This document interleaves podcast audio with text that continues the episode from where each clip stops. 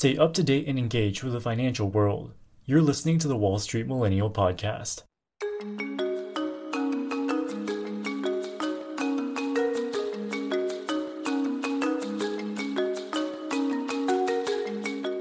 Since the beginning of the war in Ukraine, most of the media's attention has been placed on military developments in the battlefield. But what may be more decisive than any single battle is the devastating effects the war has had on the Ukrainian economy. Before the war, Ukraine was already one of the poorest countries in Europe, with an average annual income of less than $4,000 per person. With missiles destroying critical infrastructure all across the country, GDP is forecasted to fall by as much as 50% in 2022. Fighting a war is expensive. You have to pay for soldiers' salaries, food rations, fuel and maintenance for the equipment, and many other expenses. This massive increase in expenses comes at a time when tax revenue has been cut in half. More than 6 million people have become internally displaced within Ukraine itself. It's difficult for these people to find jobs, and the official unemployment rate has increased to a staggering 35%. Without jobs, these people cannot pay taxes, putting even further strain on public finances. Given the precarious situation, no investors will be willing to buy Ukrainian government bonds anytime soon. Thus far, their finances have been kept afloat by financial aid from Western countries. But as the fiscal situation deteriorates, the cash burn has grown far higher than what the Western countries are willing or able to give. So, what do you do when your expenses are higher than your revenue and you can't borrow money? You print it. Ukraine has been forced to do this on a massive scale. The rate of inflation has increased from 24% in the month of August, and the central bank expected it to rise to 30% at the end of this year. In fact, the only reason why inflation rates aren't even higher is because many regions have implemented rationing schemes for essential commodities like food and fuel. In the winter, things are going to get even worse as the country's average temperature is slightly below freezing. European natural gas prices are sitting at more than 10 times their normal levels. With their domestic energy industry severely damaged, they will have to print even more money just to keep the lights on. Ukraine is already facing a severe inflation crisis, and as the situation continues to deteriorate, we could very well see this turn into a hyperinflationary spiral. The modern economy of Ukraine started in 1991 after they gained independence from the Soviet Union. Immediately following the collapse of the Soviet Union, there was a deep recession as the old communist industrial enterprises abruptly shut down, with no private owners to run them. This caused Ukraine's GDP per capita to be cut in half, from $1,500 per year to just $600 per year in 1999, making it one of the poorest countries in Europe. To combat the recession, the government turned on the printing press printing hundreds of billions of their own currency, which was called the Ukrainian karbovanets. Inflation reached an annualized rate in excess of 10,000% in 1993, putting the new country comfortably within hyperinflation territory. This is a picture of a 1 million karbovanets bill from 1993. You know your country is in a bad situation when they start printing million unit bills. By this point, the currency was basically a useless piece of paper, so they got rid of it and replaced it with the hryvnia, which is still used to this day.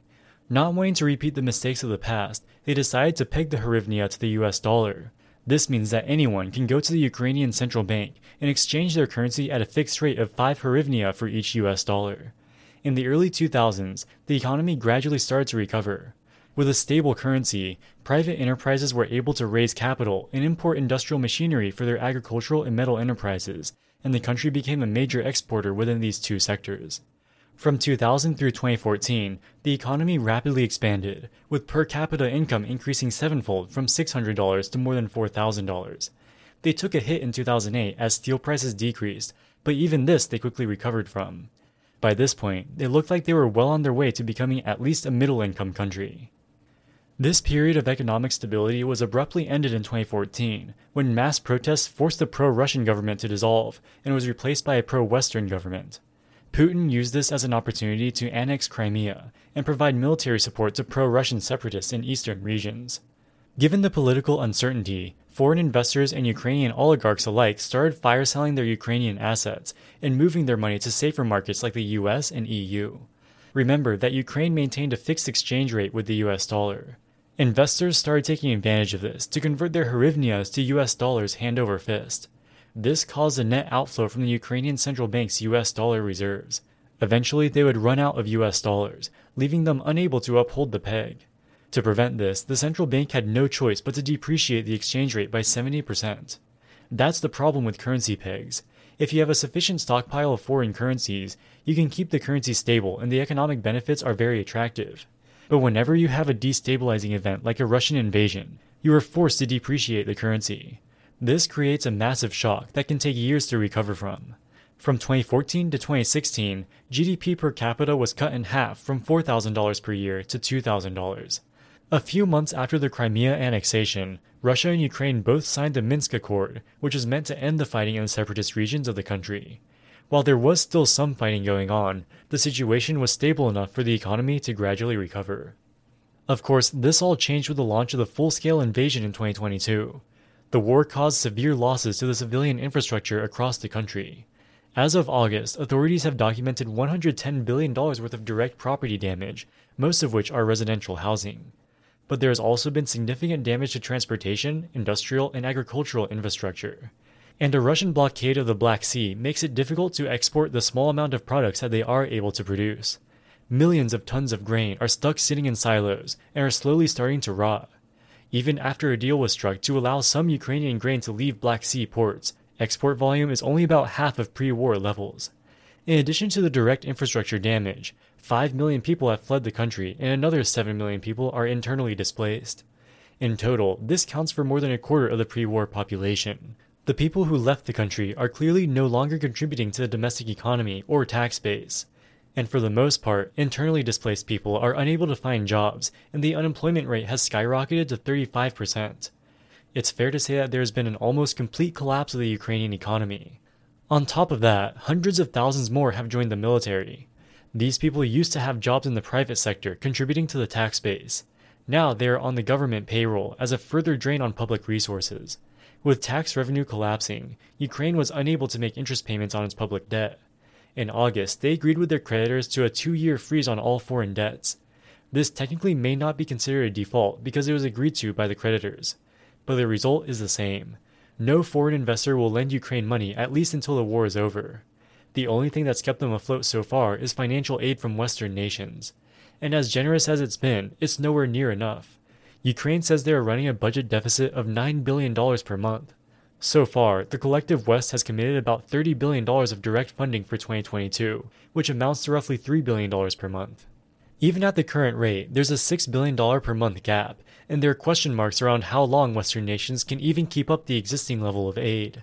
It's one thing to send weapons, the tanks and ammunition delivered to Ukraine were previously sitting in warehouses doing nothing. At some point, they'll have to be restocked, but this can be done years down the line. Giving direct financial aid to Ukraine will give them the foreign currency that they need to continue funding their trade deficit. They can buy more things like food, fuel, and consumer goods.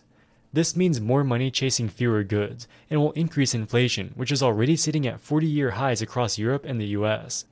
And these problems will compound exponentially going into winter. In retaliation for Western military support, Russia has drastically reduced natural gas sales to the European Union, and there are fears that they could turn off the taps completely this winter. In normal times, European natural gas costs about 15 euros per megawatt hour. This has increased to 218 euros and is expected to rise even higher this winter as people have to heat their homes. There are questions as to whether rich countries like Germany and the UK will have enough gas to avoid shortages this winter. And however cold the winter will be in Germany, it will be a lot colder in Ukraine. As of 2019, Ukraine produced about 74% of the natural gas that it consumes, with the remaining 26% being imported. They used to import significant amounts of natural gas from Russia. After the 2014 annexation of Crimea, they decided to halt all purchases from the country for understandable reasons. The problem is, it doesn't make much difference to the economic situation today. Ukraine imports natural gas from trading companies in Europe. These trading companies source their gas from multiple sources, including Russia. So while Ukraine hasn't bought gas directly from Russia for the past seven years, Russian gas has still found its way into the country. Regardless, Ukraine has to buy this gas on the European market, which is a big problem. Ukraine's state run energy monopoly, Naftogaz, said the country will need to buy 6 billion cubic meters of gas to get through the winter. At current market prices, that would cost them $7 billion. So, how is Ukraine going to get this money? The chances of the EU helping Ukraine out with natural gas supply is extremely low. By their own estimates, the EU must decrease gas consumption by 15% to get through the winter. This will likely entail rationing of supply, such that energy intensive industries are forced to shut down. this will entail a deep recession with mass unemployment. There are already signs of public backlash over the energy situation. A few weeks ago, 70,000 protesters marched on the streets of Prague, demanding the resignation of the pro EU government and an end to the economic war between Europe and Russia. While most European leaders are supporting Ukraine now, it'll be a tough sell to give them direct energy assistance when their own constituencies are struggling to heat their homes. Unable to raise the money through taxes or borrowing, Ukraine will have one option to acquire gas printing money. Ukraine's central bank has already printed hundreds of billions of new hryvnias since the start of the war. They've drawn down about $6 billion of their original $31 billion of foreign currency reserves. But as tax revenues continue to decline, this burn rate is set to accelerate. In July, they depreciated their currency by 20% versus the US dollar in an effort to stem currency outflows. Remember that in 2014, they had to depreciate by 70%. The current war is orders of magnitude more destructive than the 2014 war. So, how is it possible that the currency is doing better this time around? They achieved this by effectively introducing capital controls. The central bank banned transferring foreign currency abroad to repay and service debts of Ukrainian businesses towards non residents. Every foreign investor wants to take their money out of Ukraine. If you lend money to a Ukrainian business, there's a good chance that tomorrow all that will be left is a blown up building. By implementing capital controls, you can prevent them from taking out their money but no foreign investor will be putting any new money into Ukraine anytime soon. So while you avoid a currency collapse in the short term, the long term picture is just as bleak. If they end up printing $7 billion worth of new hryvnias to buy the 6 billion cubic meters of gas they need for the winter, they will have to devalue the exchange rate by a lot more than 20%. It'll probably be closer to the 70% depreciation that they did in 2014. Assuming the war is still ongoing by this point, the government will need to continue printing money to fund the war effort and if the exchange rate depreciates by 70%, this means that they'll have to print three times as much money to achieve the same purchasing power. This will put them into an inflationary spiral, and they risk repeating the 1993 hyperinflation episode, which destroyed their previous currency. The economic situation in Ukraine is rapidly deteriorating. There's no way to sugarcoat it. At the current pace, the hryvnias pegged with the US dollar is unsustainable at the current exchange rate. But even if the currency collapses, this doesn't necessarily mean that they will lose the war. They can introduce rationing and give the little supplies of food and fuel that they will have left to their soldiers on the front line. But if the war lasts into 2023, as most analysts currently expect, it will require such a huge amount of money printing that hyperinflation is all but guaranteed. After the war, they will likely have to replace their hryvnia with a new currency. If this happens, it will be devastating for the economy. People will deposit their hryvnias and get the new currency in return. By this point, there will be so many trillions of hryvnias in circulation that your life savings that have been worth the equivalent of 10,000 US dollars before the war might end up being worth $10. This is an unavoidable reality, as the cost of hyperinflation will be felt by everyone in the country. It will take years for people to build back their savings, and in the meantime, they'll refrain from discretionary purchases, leading to a collapse in retail demand. Almost every time a country introduces a new currency after hyperinflation, the economy faces a severe recession. We can see this from Ukraine's own history. After they introduced the hryvnia in 1993, they almost immediately solved the hyperinflation crisis. But it took another six years for GDP to trough at $600 per capita, a 50% decline. If anything, the current situation will be even worse, because they are also facing $110 billion of infrastructure damage and a 20% decline in population, with both of these numbers increasing every day that the war drags on. You've been listening to the Wall Street Millennial Podcast. Don't miss a minute wherever you go. Wall Street Millennial, signing out.